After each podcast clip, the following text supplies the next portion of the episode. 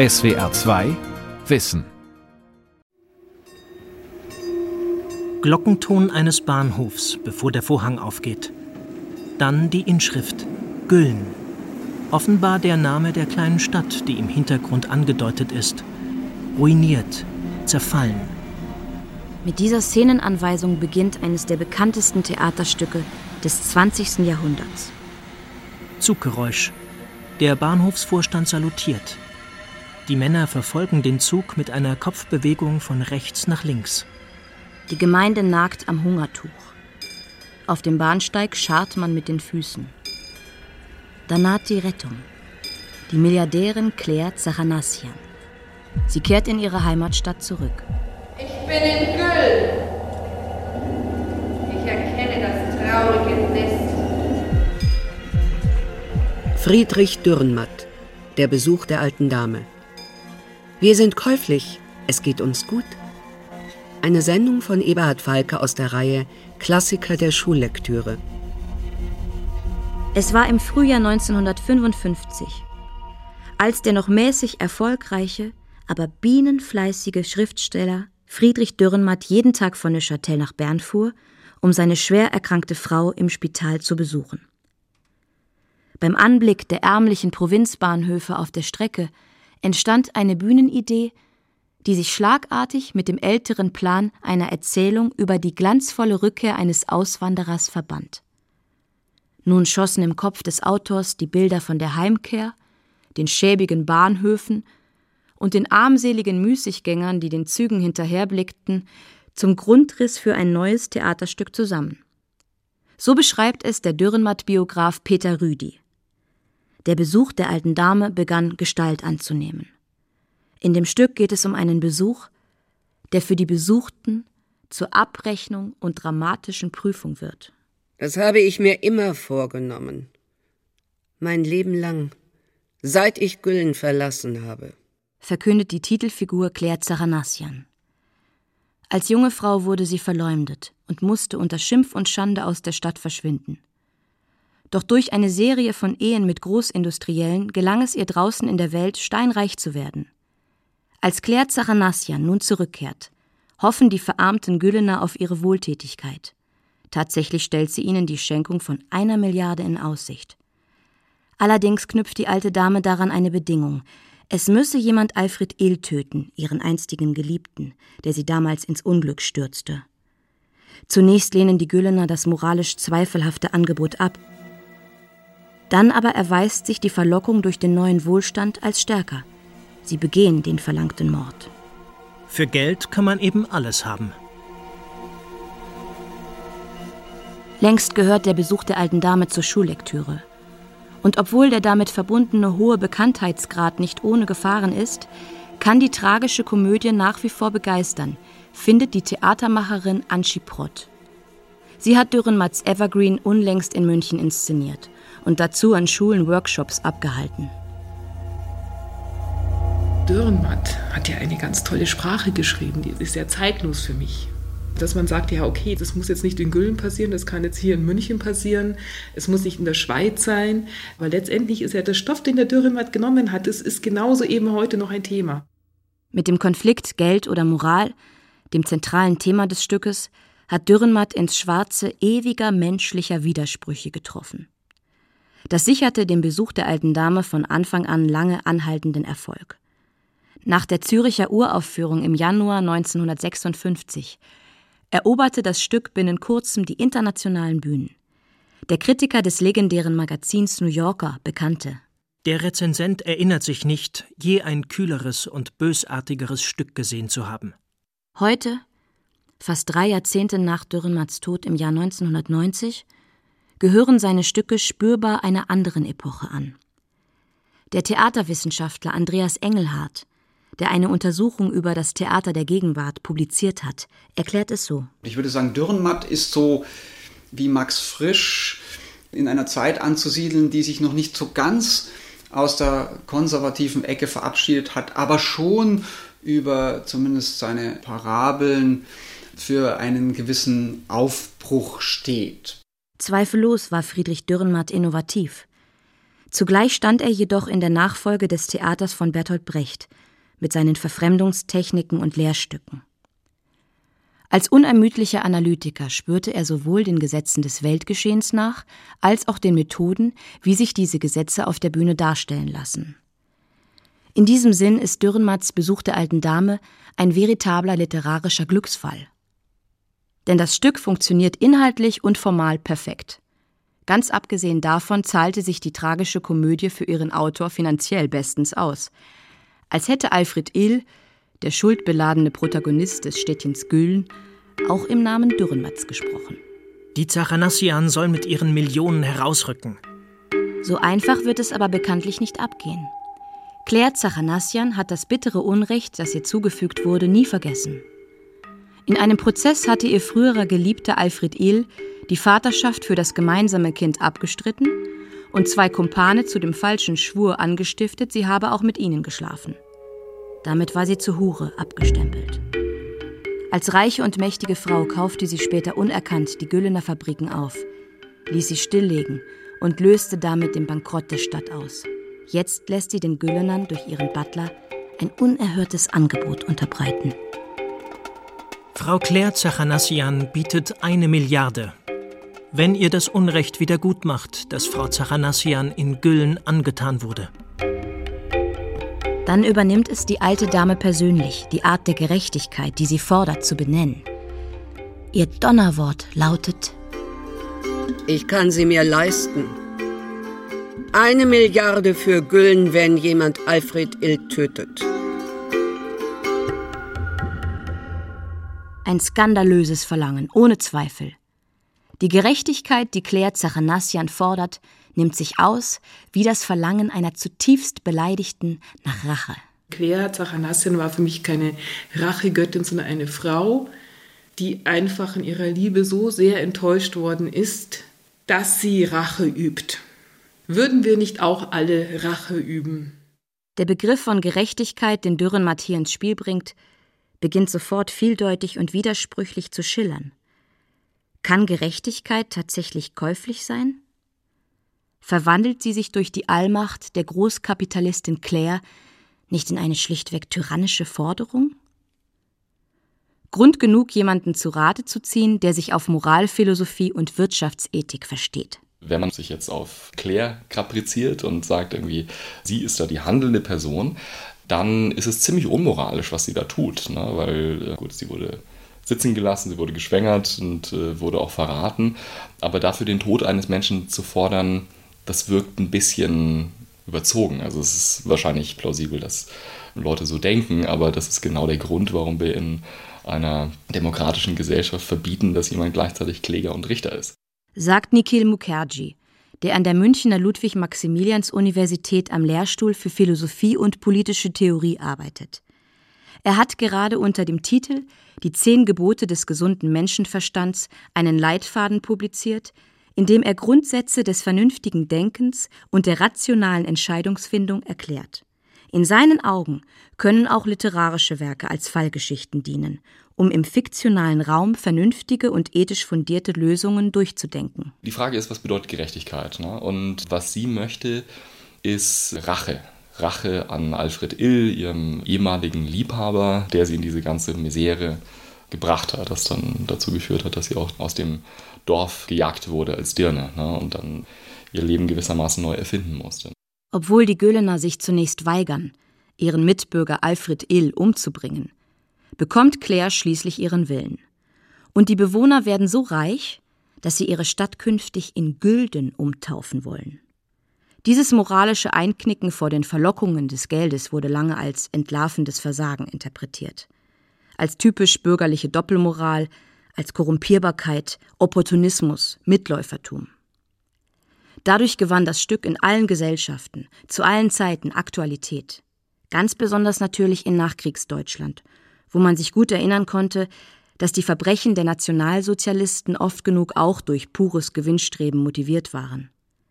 Nach einer Konstanzer Aufführung in den 50er Jahren berichtet Biograf Peter Rüdi, habe sich ein Zuschauer mit einem besonders drastischen Kompliment bei Friedrich Dürrenmatt bedankt.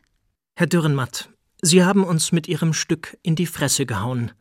So haben Sie uns in die Fresse gehauen. Ich danke Ihnen, Herr Dürrenmatt, dass Sie uns in die Fresse gehauen haben. Hauen Sie uns bitte weiterhin in die Fresse, Herr Dürrenmatt. Sieht man allerdings genauer hin, dann erscheint es etwas zu einfach, das Verhalten der Güllener Bürger allein auf Gier und Herdentrieb zurückzuführen. Schließlich geht es in dem Stück um die erheblich komplexere Frage, wie in einer Krisensituation zu entscheiden wäre, wenn auf der einen Seite das Gemeinwohl und auf der anderen die Moral auf dem Spiel steht. Moral, das wissen wir auch mit Brecht, muss man sich erstmal leisten können. Und wenn man dann in einer so desolaten Situation ist, wie die Dorfbewohner in Güllen, ja, was ja Güllen ist wahrscheinlich auch eine Anspielung auf den Zustand dieser Gemeinde, ne? also es ist wie wenn man Gülle über den Ort schüttet. Ja? Also da liegt alles wirklich im Argen und die ähm, Gemeinde hat äh, zu kämpfen mit einer sehr, sehr hartnäckigen Armut, ja, die auch nicht zu beheben ist. Dann erkennt man, dass es bestimmte Mechanismen gibt, die die Moral wiederum zur Disposition stellen. Ne? Weil erst äh, das Fressen kommt und dann kommt die Moral. Ja, es ist ein Trauma ums Gemeinwohl. Es geht um das Gemeinwohl, weil uns geht es gut, wenn es auch der Gemeinde gut geht. Und wir wollen alle Wachstum haben und wir lieben alle schöne Dinge und wir wollen ja auch auf uns stolz sein. Und das hat alles mit Wachstum zu tun, mit, mit Wirtschaftlichkeit, mit Stärke. Und ähm, es geht ja darum, dass eine große Gemeinschaft von Menschen es ablehnt am Anfang, das ganze Dorf. Am nächsten Tag kaufen sie Fleisch ein, kaufen sie Schuhe ein. Dann gibt der Pfarrer sogar kauft sich die neuen Glocken. Die Kinder nehmen Tennisunterricht. Also sie rechtfertigen ihr Tun eben damit, dass sie sagen, Il hat ja doch eben diesen Fehler begangen, er muss eigentlich dafür büßen. Dürrenmatts Besuch der alten Dame ist ein erstaunlich vielschichtiges Werk. Es finden sich darin Grundmuster der antiken Tragödie. Zugleich hat es den Charakter einer Komödie. Es besitzt Züge einer Groteske, die der Autor als besonders geeignet ansah, moderne Verhältnisse darzustellen. Und betrachtet man Claires Hofstaat mit den nummerierten Ehemännern und den marionettenhaften Untergebenen Tobi, Robi, Kobi und Lobi, dann scheint es, als hätte sich Dürrenmatt dieses Personal beim absurden Theater ausgeliehen. Auf die Konversationsversuche des frisch angetrauten Gatten Nummer 8 reagiert Claire wie auf lästige Fliegen. Setz dich, Hobi, rede nicht. Die Landschaft sehe ich selber. Und Gedanken sind nicht deine Stärke. Trotz seiner formalen Vielgestaltigkeit wirkt das Stück wie aus einem Guss. Und darüber hinaus besitzt es einen außerordentlich harten Kern, denn die moralischen und ethischen Fragen, die es aufwirft, haben an Brisanz nichts verloren. Allerdings hat diese Daueraktualität auch einen Pferdefuß. Dürrenmatts Fragen Wie ist der Mensch? Wie funktioniert die Welt?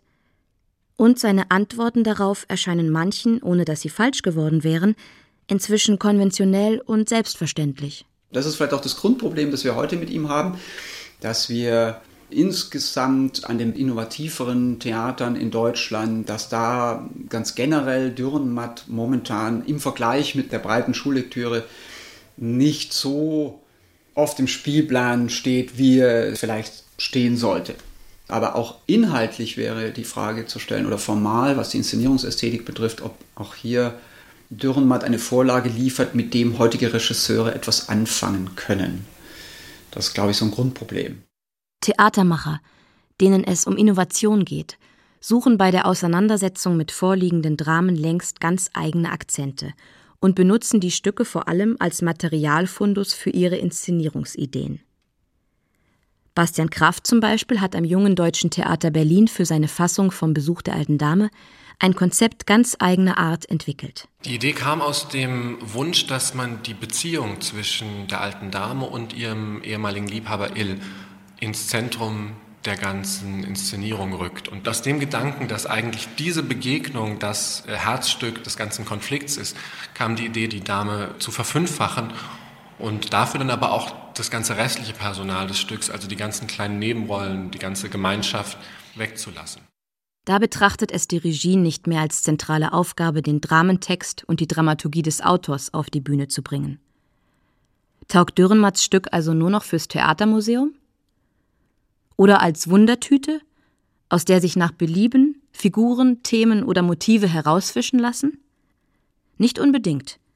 Theaterwissenschaftler Andreas Engelhardt kennt auch Gegenpositionen. Ich versuche es mal mit jemand anders zu beantworten. Ich verstecke mich also jetzt mal hinter Bernd Stegemann, der in den letzten Jahren mit seinen Publikationen die Kritik am performativen posttraumatischen Theater dahingehend formuliert hat, dass er gesagt hat, dass Präsenzeffekte eines posttraumatischen Theaters die Frage nach Verantwortlichkeit in verschiedenen Hierarchien, Politik, Gesellschaft und so weiter nicht mehr beantworten kann, weil diese Präsenzeffekte so weit die Aufmerksamkeit auf sich ziehen, dass keiner auf die Idee kommt zu fragen, naja, wer ist jetzt denn gerade im Moment schuld daran, dass es gewissen Leuten wirtschaftlich oder sozial extrem schlecht geht? Was nicht heißt, dass es deshalb nur um sozialkritische Ansätze gehen müsste. Aber das Gesellschaftsbild mit all seinen inneren Mechanismen von Schuld und Verantwortung, das Dürrenmatt hier so konkret und zugleich allgemeingültig ausgearbeitet hat, besitzt nach wie vor große Aussagekraft. Darin steckt eine Parabel mit erstaunlichem Potenzial, die nicht gealtert ist und die vielfältige Möglichkeiten der Aktualisierung zulässt. Anschi Prott zu ihrer eigenen Inszenierung.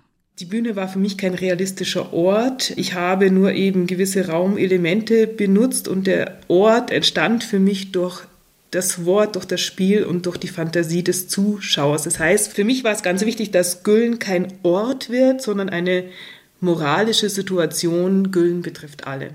Manchen Regisseuren mag das nicht mehr allzu prickelnd erscheinen. Für den Zustand der Welt aber haben die Konflikte, die Dürrenmatt hier verhandelt, durchaus ihre Bedeutsamkeit bewahrt. Man kann das Stück als ein gesellschaftskritisches Stück sehen. Da kann man sagen, das Stück ist eigentlich das Modell für die Realität. Vielleicht meint er die Weltwirtschaftsordnung. Also, dass man sagt, es gibt diese großen Konzerne und die gehen in kleine Orte und stellen die Bewohner dort vor diese moralischen Konflikte. Die andere Möglichkeit wäre zu sagen, und ich glaube, das ist wahrscheinlich auch die Interpretation, die Dürrenmatt sich gewünscht hätte, dass er eigentlich auf gar nichts anspielen wollte, sondern dass er eigentlich uns eine Struktur einer Situation geben wollte, die uns die Gelegenheit gibt, Dinge, die wir in der Realität sehen, zu analysieren. Ne? Also es ist keine moralische These damit verbunden, auch keine Situation, die er beschreiben wollte, sondern es ist eher so ein Instrumentenkasten, um bestimmte Dinge zu erkennen, die man in der Realität finden kann. Der Wirtschaftsethiker Nikhil Mukherjee sieht im Besuch der alten Dame eine ausgezeichnete fiktionale Vorlage, um ethische und moralische Fragen zu durchdenken. Dürrenmatt sah es ganz ähnlich. Von den 55 Sätzen über Kunst und Wirklichkeit, die er 1977 aufschrieb, lautet der erste Jedes Kunstwerk stellt einen Aspekt der Wirklichkeit dar. Und später heißt es Die Aufgabe der Gesellschaft ist es, ihre Wirklichkeit im Kunstwerk zu entdecken. Heutige Wirklichkeit im Besuch der alten Dame zu entdecken, kostet keine besonderen Anstrengungen. Der Verschuldungsgrad von Städten und Gemeinden dürfte sich seit den 50er Jahren vervielfacht haben. Immer mehr Produktionsstandorte werden aufgegeben, Regionen abgehängt. Die Zahl der Modernisierungsverlierer, wie es in der Sprache der Politiker heißt, wächst. Orte, an denen der Zug der Zeit vorbeirauscht, finden sich allenthalben. Wie elastisch wird die Moral, wenn das Geld lockt? Mit fast dämonischem Scharfblick hat Dürrenmatt in seinem Stück gezeigt, wie sich diese Frage immer wieder neu stellt. Dürrenmatt hat ja sowieso dieses Stück so geschrieben, dass es überall heute noch passieren könnte. Güllen ist überall. Und so hat er es eigentlich auch geschrieben. Zeitlos. Anschi Prott liebt das Theater und Dürrenmatt. Und sie richtet sich mit ihren Inszenierungen an ein Publikum, darunter viele Schüler und Lehrer, dem es Freude macht, wenn auf der Bühne die Handschrift und Ideen der Autoren noch zu spüren sind. Schüler, das glaubt man ja gar nicht, die erwarten ja eigentlich eine 1 zu 1 Umsetzung. Und die Lehrer sind auf der anderen Seite, möchten die natürlich nicht zum Beispiel zu Stücken gehen, die so entfremdet werden, dass die Schüler ja die Lektüre nicht mehr wiedererkennen. Dennoch sind Aktualisierungen natürlich immer möglich auch ohne einen Dramentext ins Unkenntliche zu verwandeln. Das war der Ansatz von Anchi Prott bei ihrer Inszenierung von Der Besuch der alten Dame. Sie hat eine Reihe von Veränderungen im Detail vorgenommen, um das Stück in den heutigen Zeithorizont zu versetzen. Was bedeutet Armut heute? Was ziehen denn jetzt die Güllner, also die sogenannten Güllner oder diese Menschen an? Das heißt, im Prinzip drückt sich Reichtum bei uns aus durch neuen Laptop, durch das Handy, durch Markenklamotten, äh, durch solche Sachen. Und natürlich zum Beispiel die Dame war ja bei mir zum Beispiel nicht 62 und hat Prothesen gehabt, sondern die war eben 50 und hat gut ausgeschaut weil das war eben für mich auch immer die Überlegung, was macht denn eine Frau, die zurückkommt? Sie muss nicht für mich alt sein und wenn ich heute sehr reich bin, dann kann ich mir Schönheit kaufen. Du kannst dir das ja leisten. Fett absaugen, Botox, alles sehr teuer. Das ist der feine Unterschied. Ja, das ist der feine Unterschied. Dass das Schicksal einer ganzen Stadt vom Willen einer einzigen Kapitaleignerin abhängig ist, erscheint heute viel eher vorstellbar als in den 50er Jahren. Und so ist heute auch viel leichter zu begreifen, in welcher fatalen Klemme die Güllener stecken, wenn sie entscheiden müssen, ob sie Alfred Ill töten sollen, damit ihre Stadt wieder zu einem lebenswerten Ort wird. Dabei geht es um wesentlich mehr als nur um den Kauf von ein paar Konsumartikeln. Weil das Interesse, das sie haben, ist ja auch ein reales. Ne? Also die sind sehr, sehr arm und Kinder müssen dort hungern und haben keine Schulbildung. Das sind natürlich auch Dinge, die beachtet werden müssen. Und das macht die moralische Abwägung sehr, sehr schwierig. Bei mancher Zeitungslektüre über die Krisensituationen von Städten oder Regionen lassen sich heute ähnliche Konflikte entdecken. Nur dass Dürrenmatt das Entscheidungsproblem exemplarisch auf Tod oder Leben zugespitzt hat. Ebenso gut könnte es aber auch um den Verkauf eines Naturschutzgebietes gehen, weil die kommunalen Kassen leer sind, oder um hehre Grundsätze und Werte, die in der Welt des Geldes üblicherweise den kürzeren ziehen. Ab wann ist man gruppierbar? Ab wann? In welche Not muss man geraten, um so etwas zu machen? Und ich bin mir absolut sicher, wenn die Frau Zachanassian hier kommen würde in die Gemeinde und wir wären in der Not, dann würden wir uns wahrscheinlich genauso verhalten wie die Güllner. Hier ist es so, dass das Eigeninteresse der Dorfbewohner auf eine moralische Verpflichtung einem anderen Dorfbewohner gegenüber trifft. Eine Theorie des Wirtschaftsethikers Karl Hohmann, der hat eine Theorie vorgeschlagen, die das Phänomen der moralischen Erosion erklärt. Der hat nämlich gesagt, wir haben bestimmte moralische Überzeugungen. Wir denken zum Beispiel, wenn uns jemand Geld gibt äh, für einen Auftragsmord, das dürfen wir nicht annehmen, das ist ganz unmoralisch. Ne? Also wir haben alle diese moralischen Überzeugungen und im Alltag ist es eben auch so, dass die einen ganz guten Kompass darstellen. Dann kommt eine Situation, wo man sich überlegt, das kostet mich ziemlich viel, ne? mich ständig daran zu halten. Die Güllener in Dürrenmatts Stück knicken also mit einer Milliarde vor der Nase nicht einfach ein, weil sie vor lauter Gier den aufrechten Gang verlernt haben, sondern sie verlieren den Boden unter den Füßen durch moralische Erosion. Und Dürrenmatt lässt keinen Zweifel daran, dass es nicht die heruntergekommenen Bürger sind, die dafür allein die Verantwortung tragen. Schließlich ist es in Wahrheit Claire Zachanassian, die alle Regeln und Rahmenbedingungen, mit denen die Güllener zu rechnen haben, bestimmt. Die Menschlichkeit, meine Herren, ist für die Börse der Millionäre geschaffen. Mit meiner Finanzkraft leistet man sich eine Weltordnung. Die Welt machte mich zu einer Hure, nun mache ich sie zu einem Bordell. Anständig ist nur wer zahlt und ich zahle. Güllen für einen Mord, Konjunktur für eine Leiche. Sie hat ja Güllen so arm gemacht, sie hat ja alles aufgekauft, deswegen war ja Güllen gar nicht mehr in der Lage, sich irgendwie zu sanieren. Die Millionärin tritt auf als eine Diktatorin der Revanche. Der gekränkten und diskriminierten Frau, als die sie sich gibt, ähnelt sie damit viel weniger als einer kapitalistischen Willkürherrscherin. Die Güllener dagegen haben immerhin versucht, für den Konflikt eine Lösung zu suchen die Dorfbewohner unternehmen ja auch Schritte, um da rauszukommen.